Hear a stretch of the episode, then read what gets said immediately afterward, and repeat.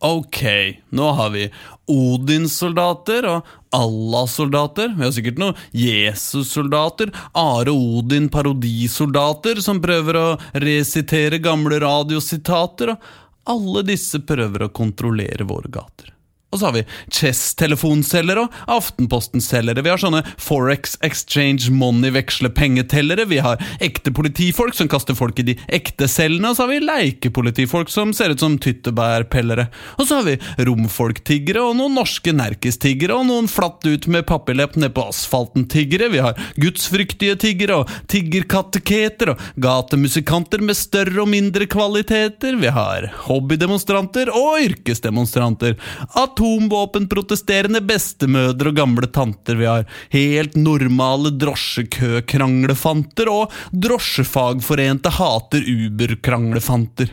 Men hvor er humlesnurrsoldatene, som deler ut dumlesnurr i gatene?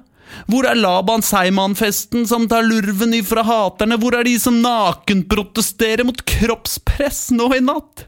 Hvor er de som bomber byen med bare plakat av søt katt? Hvor er Getting Jiggy Jiggy Vigilantene? Hvor er Vegetar- eller Veganebandene? Hvor er Tande P? Hvor er de andre? Hvor er folka som henger opp gilandere?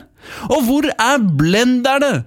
Ja, hvor er blenderne, som knuser is og sjokolade sammen uten å bruke hendene, som kan lage bevis med sjokkis og is, som viser at brun og hvit og mye annet søtende drit kan funke jævla bra i samme beger? Det må du skjønne, om du er hviting eller ja, hva som helst, egentlig.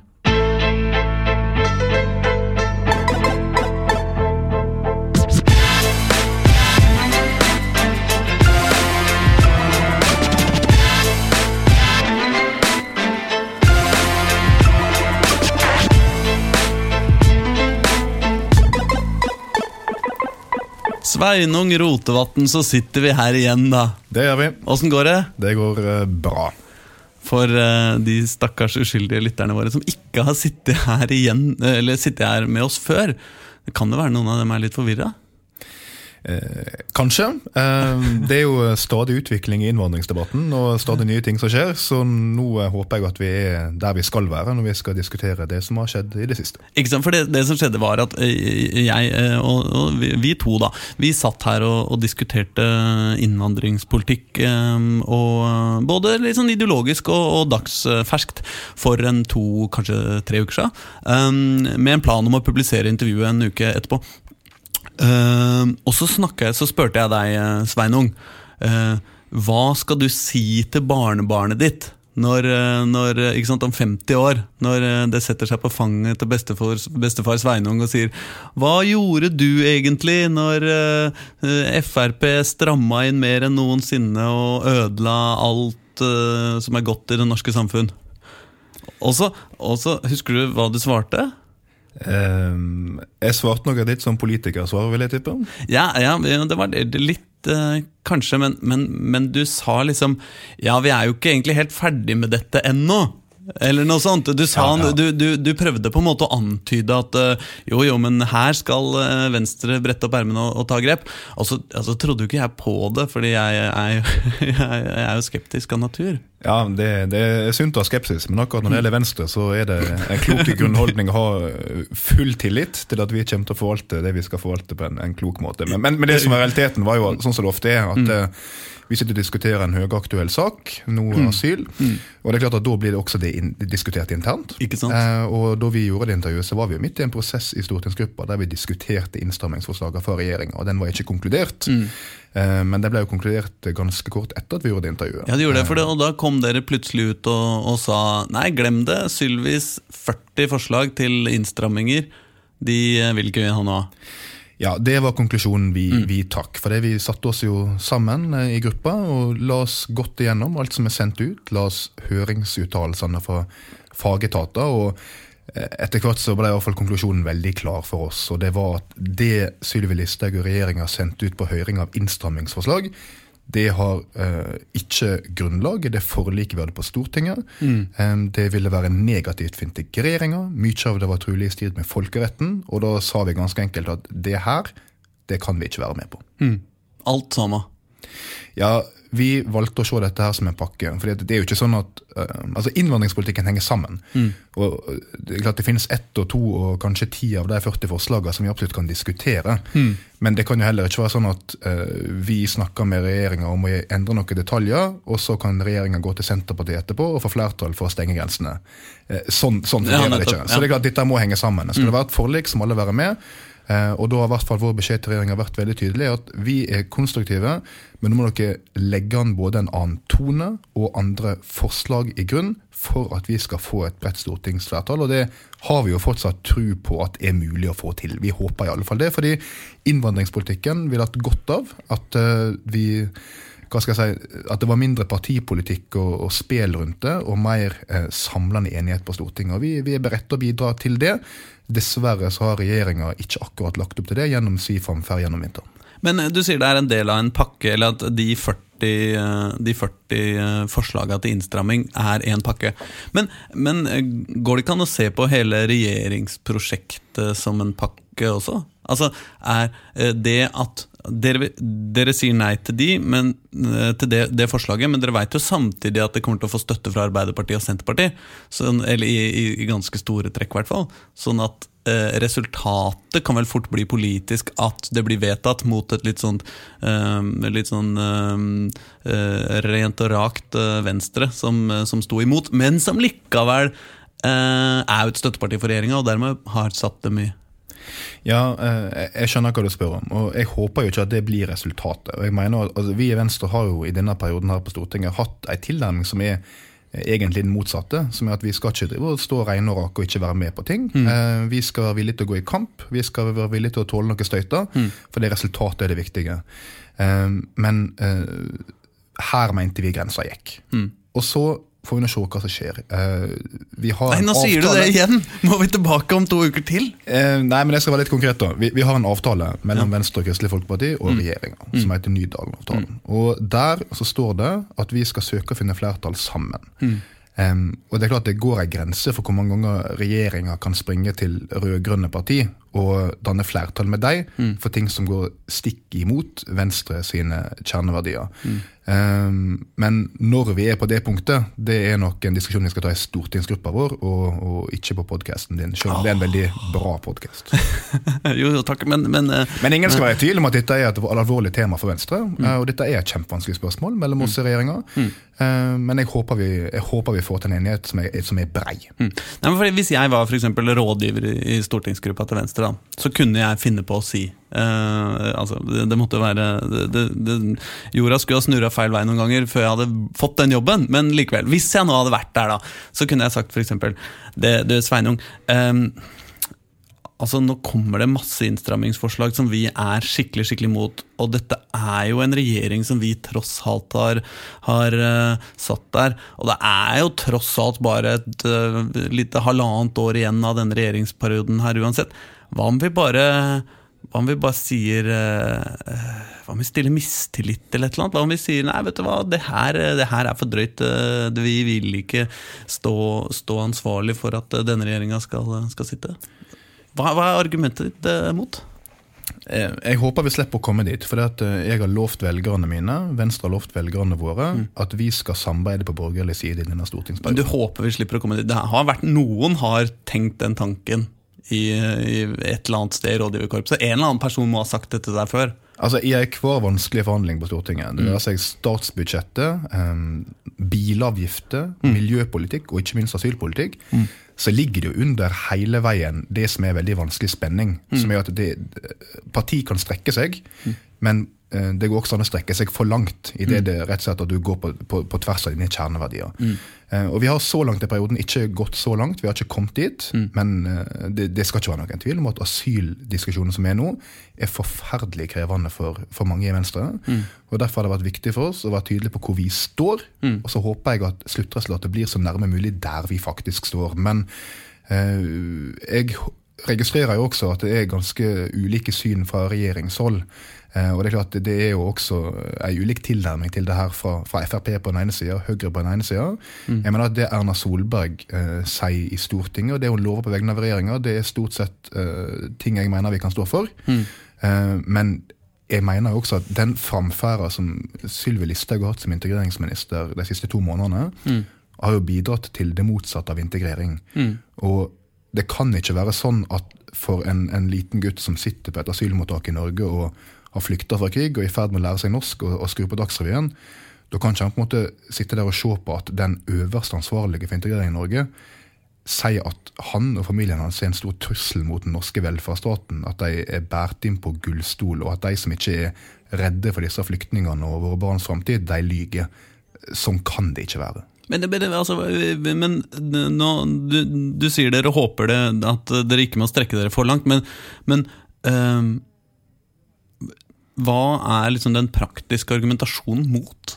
Altså, ville det ikke vært bra for dere også om dere kunne stå der og, og si liksom øh, ja, det, altså her, øh, Venstre mener dette og dette og dette om, om innvandringspolitikk, og her gikk regjeringa altfor langt, og det kunne vi ikke være med på lenger. Ferdig med det.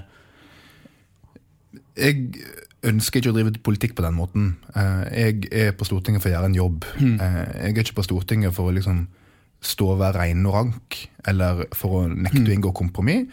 Jeg er der for at det vi gjør, det betyr noe for veldig mange mennesker. Og det vi gjør i asylpolitikken, betyr definitivt noe for mange mennesker, som er en veldig vanskelig situasjon.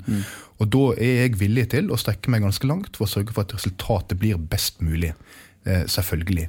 Eh, men, eh, men eh, det er ingen tvil om at vi har tøffe tak foran oss. Venstre er villige til å gå et stykke på vei. Vi har lagt fram ei egen liste med ting som vi mener kan være innstramminger i innvandringspolitikken som eh, et flertall på Stortinget bør kunne stille seg bak, som er innenfor anstendighetens og folkerettens rammer. Og hvis vi kommer nærme det, så kan det godt hende at vi får en, eh, får en løsning. Og hvis dere ikke gjør det, så kan det hende at dere kaster dem. Men da får vi eventuelt spille inn en tredje podkast der vi diskuterer den siste utviklinga i saka. Men dette er iallfall der det står nå. Ja. Jeg, jeg, bare apropos rådgivere i, i Venstres stortingsgruppe, så leste jeg noe, en, en, en, en rådgiver av dere skrev på, på Facebook etter at Jan Arild Ellingsen i Fremskrittspartiet eh, ga en, støtte til eh, Odins soldater på Politisk kvarter denne uka. Så skrev da Audun Rødningsby, som er sentral eh, rådgiver i Venstre, ikke sant? Ja, han er en, en dyktig rådgiver i Venstre. Ikke sant? Ja. Så skriver han I et tenkt univers ikke spesielt langt unna. Frp, kolon. I dag skal vi spise småbarn til frokost. Statsministeren, kolon. Dette er ikke regjeringens kostholdsråd. KrF, kolon. Klok og prinsippfast statsminister vi har. Ikke navngitt vår rådgiver i Venstre. I give up. I fucking give up. altså, hva er det han gir opp? Det er det jeg lurer på. Er det, er det Hva brast så høyt, Sveinung? Det er noen dager når du eh, våkner og skrur på Politisk kvarter Ja.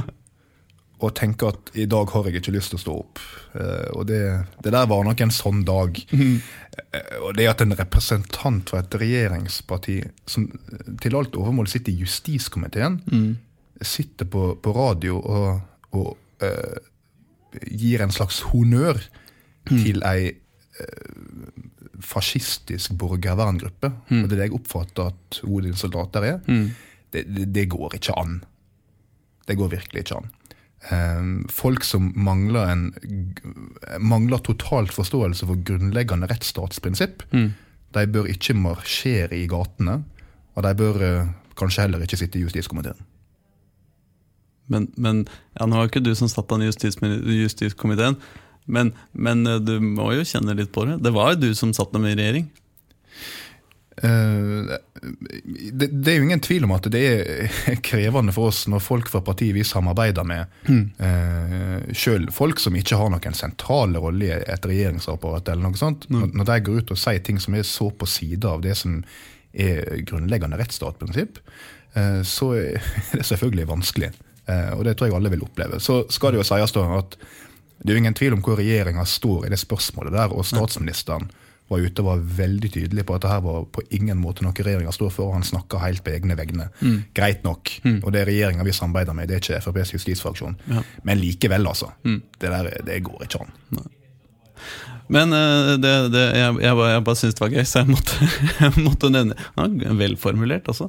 Uh, du, eh, Det er et par år siden du sa det der om åpne grenser i det intervjuet jeg fant. Du, står du på det fortsatt? Ja, jeg mener at mest mulig åpne grenser for bevegelse av mennesker er et viktig politisk mål som en bør jobbe mot. Og det er jo selvfølgelig et mål som en når steg for steg, men eh, det er like fullt et mål. Men så, så hvis du hvis, Kan du liksom tegne verden i ditt bilde, hvis du var verdens diktator? eh, hvis det går an for en, liberalist? Altså, hvordan, hvordan, ser du for deg det her? Altså, Når jeg eh, snakker med, med folk om innvandring, så eh, spør jeg av og til forsamlinger eh, ja, hva tror dere ville skjedd hvis vi åpna opp grensene fullstendig for fri innvandring fra f.eks. Slovakia og Ungarn og Latvia? Land med langt lavere levestandard og lønnsnivå enn det Norge har. Og Da sier jo folk nei, det, nei da hadde det vel kommet eh, millioner av mennesker og tatt velferdsgodene våre og tatt jobbene våre. Men når jeg da forteller deg at vi har fri innvandring fra Slovakia, fra Ungarn, fra Latvia, og at det har gått helt fint, så er det en del som innser det som jo er det åpenbare, nemlig at det er ikke sånn at bare fordi at det er mulig å flytte en plass, så gjør alle det. Dette handler jo om kultur og språk og familie og jobber.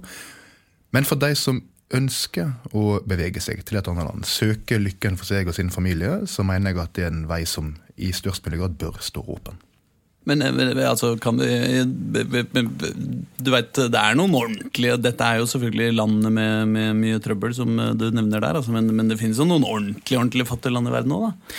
Ja da, det er det. Eh, Og det, det er forskjell på, på Slovakia og, og Somalia. Um, og det er derfor jeg sier at dette er en gradvis prosess. Men det at en skulle klare å få til fri migrasjon i Europa med de store økonomiske forskjellene en har, det var jo også en utopi en gang. Men en fikk det til gjennom et forpliktende samarbeid, et grensesamarbeid. Og jeg mener at det er den tankegangen en bør spre utover, gjennom visumfrihet osv., slik at en steg for steg kan få en åpnere verden. Men har, det er jo litt sånn trøblete, det der eh, Schengen-greiene òg, er det ikke det? Altså, det, det? Det har gjort litt ting med, med, med, med Kanskje med arbeidsløsheten i Norge, kanskje med eh, du vet, um, eh, lønnsnivået blant landets malere og tømrere. Og det er noen ting, er det ikke det? Um, I all hovedsak så har jo uh, migrasjonen av arbeidskraft da, som du snakker om her mellom grensene i Europa, vært svært svært positiv. Altså Selvfølgelig for de som beveger seg til andre land, som får en mye høyere velferdsnivå. Eh, men også for land som Norge, der vi i mange år har hatt eh, et enormt behov for arbeidskraft. Så har det kommet mange. Det har bidratt til å holde oss konkurransedyktige. Men nå når vi har ei oljekrise, oljeprisen har falt enormt, så ser du jo at hva skjer? Jo, arbeidsmigrasjonen går kraftig ned. Og det er ikke like mange som kommer hit lenger. Og det viser jo at systemet i all hovedsak fungerer. Men det som er et viktig poeng, er jo at en del av de som kommer til Norge uten mye kunnskap om Norge, uten å kunne språket, er jo eh, ofte i en sårbar situasjon for å bli utnytta eh, av kriminelle. Altså kriminelle arbeidsgivere. Det er klart at det skal en slå ved på, og det har nok dessverre tatt litt tid før en fra politiets side og andre har brukt tilstrekkelige ressurser på å gjøre det. Mm. Sånn at hovedproblemet her er egentlig de slemme rike. Ja, jeg vet ikke om det er så rike alle disse her, men det fins en, eh, en del som er villige til Kapita kapitalister, da, kan vi si. Ja, Kriminelle banditter er kanskje en mer eh, treffende beskrivelse. Jeg tror jeg. Mener kanskje noen at det finnes en del eh, bandittkapitalister også, men de vi snakker om her er jo hovedsakelig folk som er villige til å, å kutte hjørnet, villige til å, å drite i regelverk, og til å også utnytte mennesker for å tjene penger. Men ok, sånn, og du, du, eh, det er jo eh, Noe av det koselige med deg, Sveinung, er jo at du en gang ble, ble utnevnt til, til, årets europeer. Eh, Så man må liksom tenke på deg som eh, sånn eh, ja, det, Jeg, syns det er en litt gøyal tittel. Trives du med det? Å være årets europeer? Jeg trives godt med å være eh, europeer, både i år og i fjor. Er ikke du europeer, eller hva slags? Jo, men jeg, jeg, ingen vil kalle meg årets europeer. Nei, du får, nei, det er vel noe jeg må gjøre seg fortjent til, men eh, men, men, nei, altså, men, men, men, men dit jeg vil, er på en måte um, ehm, EU-prosjektet. Ehm, det skal vi ikke krangle om nå, altså. Eh, det kan vi krangle om en annen gang, sikkert. Eh, men men eh, det er jo et, et lukka prosjekt, på en måte. Et, det er, det er en, en liten del av verden som i all hovedsak er ganske rik. Det er, det er, det er kanskje lettere å drive fri innvandring fra, fra, fra de andre rike kompisene sine enn eh, fra hele verden. mener jeg. Ja, altså det er klart EU-prosjektet er jo et prosjekt for de, de nest rikeste landene i, i Europa og de fattigste. Altså De aller rikeste står jo utenfor. Norge, Sveits og, og sånn. Eh, men uh, det er jo store økonomiske forskjeller innad i EU. Uh, og Hvis du sier det til Tyskland og Frankrike, dere der nede, de nest rikeste, de blir litt sure da, blir de ikke? jeg, jeg vet ikke om de bryr seg så veldig masse om jeg, jeg fornærmer deg på det punktet? Hei, det er, du, for- for å si er, du sånn? er årets europeer, tross alt. Jo, men eh, ja, eh, det er store økonomiske forskjeller inn- innad i EU. eh, helt klart. Men eh, det der med at EU og, og, grensesamarbeid i Europa er en slags rikmannsklubb, er jo en sannhet som eh, har blitt stadig mindre sann år for år. Mm. du begynte jo med Benelux-landene, så utvida du til Sør-Europa, som du må huske på var kjempefattig på det tidspunktet. Ikke sant? Altså, og det var, De kom rett fra diktatur, altså Portugal, Hellas osv. Og, mm. og så utvida du etter hvert til Øst-Europa, og nå er det landet på Balkan som er på vei inn. Eh, og det som har skjedd, er at du har fått ei voldsom omfordeling. Fordi eh, ja, det at du får arbeidsmigranter inn til et rikt land, det kan være med å utfordre likheten i det rike landet. Det, det er helt riktig. Men hvis du løfter blikket litt og ser på et større bilde, både i Europa og globalt, så er jo arbeidsmigrasjon den mest økonomisk utjamnende mekanismen vi har. For det medfører at folk flytter til et annet land og får et betydelig høyere inntektsnivå. Og de sender en del av den inntekten tilbake til sitt gamle land, og gjør at den løfter velstanden også der. Så om du snakker om bistand eller tilskudd eller hva det måtte være, det er ingenting som slår innvandring når det gjelder økonomisk utjevning. Men det betyr at vi bare kan åpne? Da, da kan vi, ikke sant, dette, dette, Denne festen kan Somalia få være med på også? Hvis, hvis, altså, hvis, eh, hvis brutt eller, sant, Hvis re, resultatet sånn fra et, eh, et stort og vidt eh, perspektiv er, eh, er positivt for verden, så er det vel bra om eh, også dette inkluderer om, om Somalia får være med i EU? Eh, vi skal at EU-prosjektet har blitt utvida sakte, men sikkert. Og Grunnen til det er jo at landene må kunne stole på hverandre eh, før en åpner opp. Ikke? Du må stole på at du har et rettsvesen som fungerer, et politi som fungerer, at du tar kriminelle, og at du har kontroll på, eh, på det du bør ha kontroll på. Eh, så det å bare eh, åpne opp det som visumfrihet inn til EU fra hvor som helst i morgen, eh, vil nok være forferdelig krevende. Og det som er eh, dessverre da, noe av det som er veldig vanskelig med flyktningkrisa nå, er at fordi det er så mange som har på en måte kommet inn innenfor Schengen-grensene via særlig Hellas, så er tilliten internt i Schengen i ferd med å dessverre bryte sammen. Altså Det har ikke brutt sammen ennå, men det blir jo snakka alvorlig nå om å innføre permanente grensekontroller osv. mellom land. Så jeg tror nok at den interne åpenheten innenfor et system er avhengig av at en også har en en kontroll på utsida. Eh, Men det er klart, altså hvis eh, noen trenger ikke være meg, men hvis noen fikk bestemme i morgen og bare sa at nå åpner vi opp i alle fall for arbeidsmigranter over hele verden, det er klart at verdens sitt bruttonasjonalprodukt ville jo økt eh, voldsomt. Altså Dette har jo masse beregninger på. Eh, det ville skapt enormt mye velstand, men eh, politisk så er jo ikke det så enkelt. Men, men eh, arbeidsmigranter, altså betyr det at du heller altså På din prioriteringsliste over folk som skal slippe inn i Norge, er, er det sånn at eh, ja, Kan du liksom rangere? Eh, ikke sant? Eh, Du har eh, asylsøkere, flyktninger, mm. eh, lykkejegere, ektefeller. Hvordan ser lista di ut? Eh, Dersom du har et system der du ikke har en velferdsstat, eh, så trenger du ikke skille mellom migranter. Da er det jo bare å komme.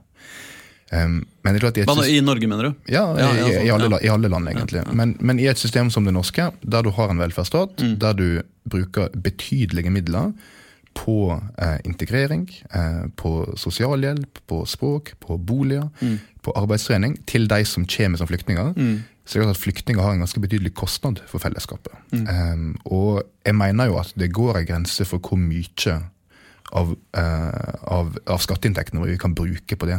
Jeg tror ikke vi har nådd den grensa ennå, eh, men, men det er en kostnadsside ved det som er helt reell. Når det gjelder arbeidsinnvandring, eh, så er jo kostnadssida i, i mye mindre grad der. Eh, for mange, og meg inkludert, vil en jo si at dette er jo et system som går i pluss.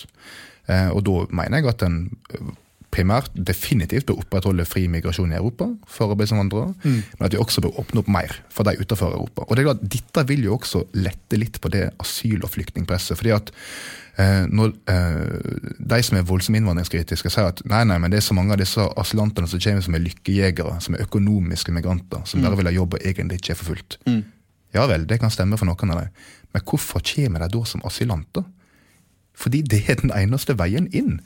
Altså Hvis du eh, kommer fra Somalia, eller fra Eritrea eller fra Irak, og har lyst på jobb i Norge eller jobb i EU, og, og kan til og med få et tilbud om en jobb, så er ikke det bare å komme. At det er krav om hvor masse du skal tjene, og du må være en spesialist osv.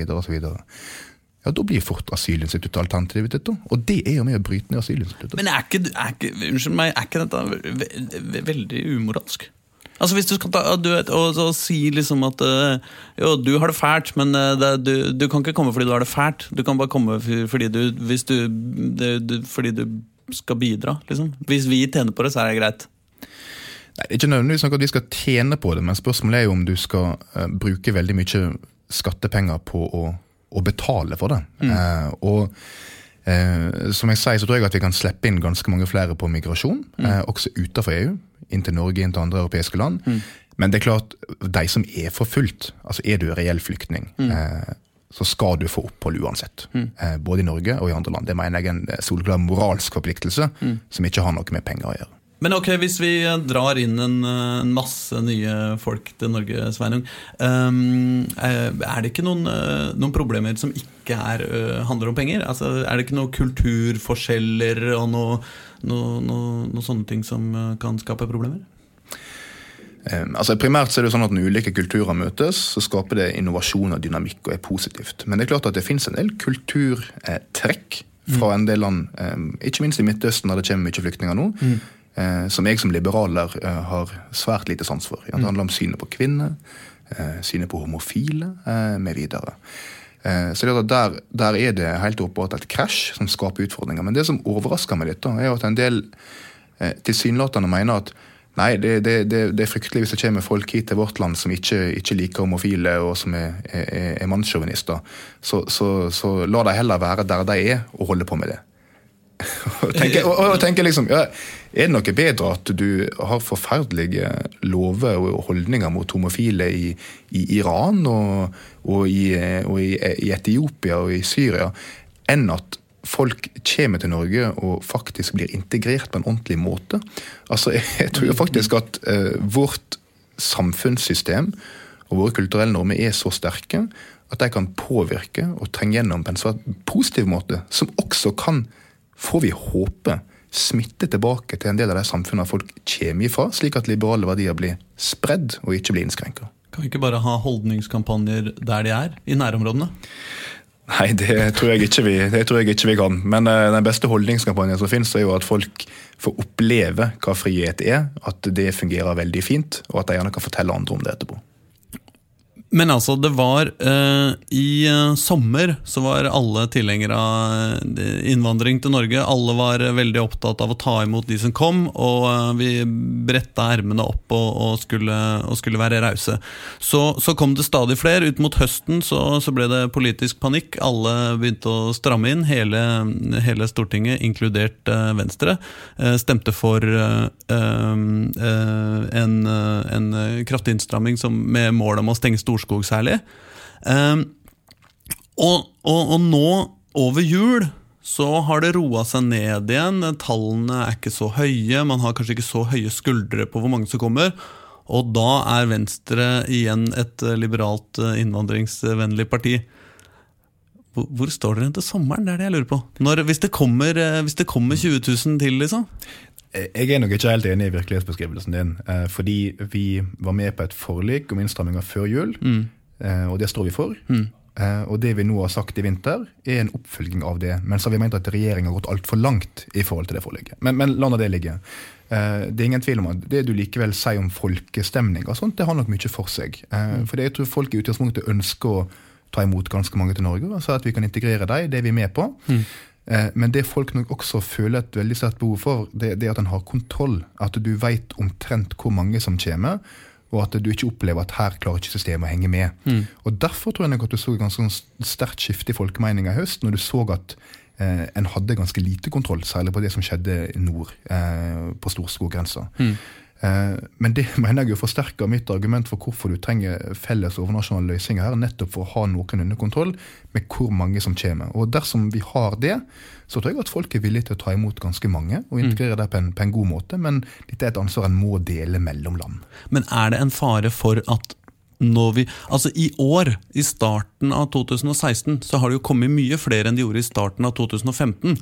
Det er jo ikke usannsynlig å tenke seg at i sommer så vil det komme enda flere enn det gjorde i fjor en gang. Altså, det kan komme masse, masse folk. Eh, vil vi da, tror du, få en, en, en tilsvarende eh, reaksjon? Da? Altså Skal vi holde på sånn og være eh, positive den ene uka og så negative den andre uka, og så, og så stramme inn og løse opp? altså Altså, jeg er jo redd for at du, du kan få det i folkemeninga, i alle fall. Uh, men, men, ikke blant ansvarlige politikere? Men. Nei, jeg håper jo ikke det. Altså, jeg, jeg mm. mener at vi som sitter på Stortinget skal våge å, å Altså, vi må våge eh, mm. å stå på de prinsipper vi står for, mm. og at vi kan tenke lenger fram, og at vi kan kommunisere til folk nettopp det som er realiteten, som er hvor mange som kommer, og hvordan vi integrerer dem, og at det faktisk stort sett går veldig bra. Eh, så dette er jo et lederansvar også. Dette har jo vært en av våre tøffe kritikker eh, mot bl.a. Sylvi Listhaug. Mm. At vi mener at, for, for det ordet betyr noe. Uh, og det er at Folk ser jo opp til hun i den grad at hun er en integreringsminister, hun er innvandringsminister, hun er ansvarlig for dette her i Norge. Mm. Og Når hun gir inntrykk av at vi har ingen kontroll, og at hun er redd, uh, og at konsekvensene kan bli enorme, da vil jo også folk tenke det. Så vi må måtte fortelle folk hva som er realiteten.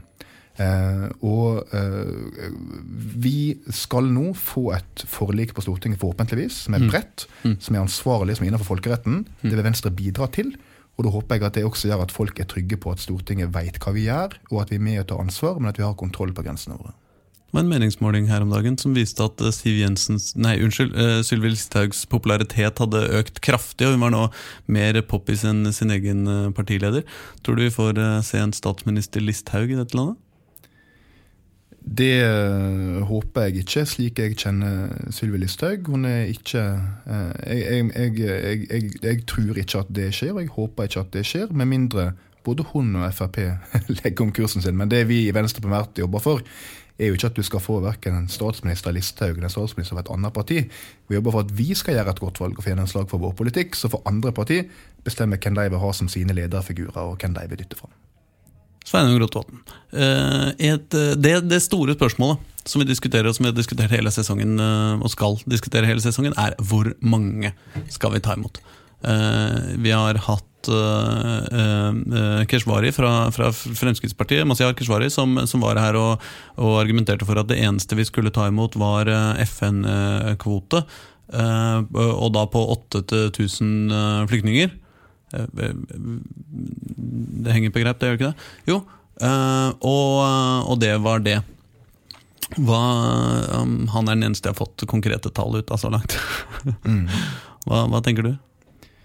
Eh, jeg tenker for det første at heldigvis så har uh, Masar Keshvari og Frp stemt for i Stortinget å ta imot dobbelt så mange kvoteflyktninger som det han der sa. Det er mm. bra. Mm. Eh, men jeg, jeg, mener at det, det vil ikke monne at Norge tar imot si 1000 flyktninger i året. Mm. Da tar vi mindre enn det som bør være vår andel ut ifra vårt velstandsnivå, mm. vårt folketall, eh, vår økonomisk situasjon. Og, og, vårt areal, for ikke å snakke om. Ja, Det, det er jo for så vidt. Uh, uh, selv om de tre første er nok mye viktigere. Uh, men, men, men, men, hva sier du med å si det? Hva skal svaret der si? Da sier du at det er de andre som skal ta ansvaret. Mm. Og, og, sånn kan det ikke være. Vi må ha en noenlunde lik fordeling. Um, og hvis vi nå følger uh, det jeg har skissert, nemlig at du får en ganske lik fordeling på EU-nivå, mm. så ville Norge tatt imot om lag 12 000 i året. Mm. Og det klarer vi helt fint. Det har vært normaltallet i Norge i mange år. Mm. Så det er eh, det, det er det, er det fri innvandring betyr for deg? Nei, Nå snakker vi om flyktninger og asylanter. Mm. Eh, altså, Målet bør selvfølgelig være å ta imot null flyktninger fordi at vi ikke ønsker at det skal være flyktninger. Men ja. verden er sånn som den en gang er, mm. og da må vi forholde oss til hvor mange som faktisk er på flukt. Mm. Eh, men med en europeisk løsning så mener jeg at Norge vil ta imot færre enn det vi er i dag. Mm. Eh, og det vil jo i og for seg føre til bedre integrering. Eh, men når det gjelder arbeidsinnvandrere, så mener jeg jo at uh, der er det et potensial for å ta imot uh, veldig mange. Men det kommer helt an på den økonomiske situasjonen til enhver tid, og hvorvidt det finnes jobber. Mm. Men finnes det jobber, og det finnes utlendinger som ønsker å gjøre dem, og folk ønsker å ansette dem, så mener jeg at da skal det være enkelt å komme til Norge. Mm.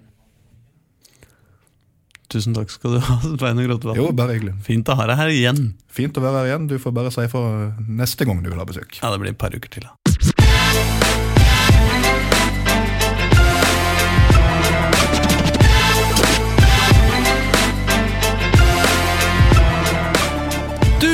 Har hørt En slask på tinget, en podkast fra Dagsavisen og Rubicon TV. Sjøl heter jeg Aslak Borgersrud, men er bare ansvarlig for meg sjøl. Ansvarlig for spakene derimot har vært Henriette Aurtande. Ansvarlig for hun som er ansvarlig for spakene, heter Katinka Rondan, mens han som lusker rundt i kontorene og stikker sitt nokså hårløse hode fram iblant, heter Christian Marstrander. Han som er ansvarlig for musikken, heter Alex Molkom fra Gatas Parlament, mens ansvarlig redaktør, altså han som er ansvarlig for alt det andre til sammen og dessuten må ta støyten hvis vi blir saksøkt for et eller annet dumt f.eks. jeg sier, heter Eirik Hoff Lysholm. Ses til uka!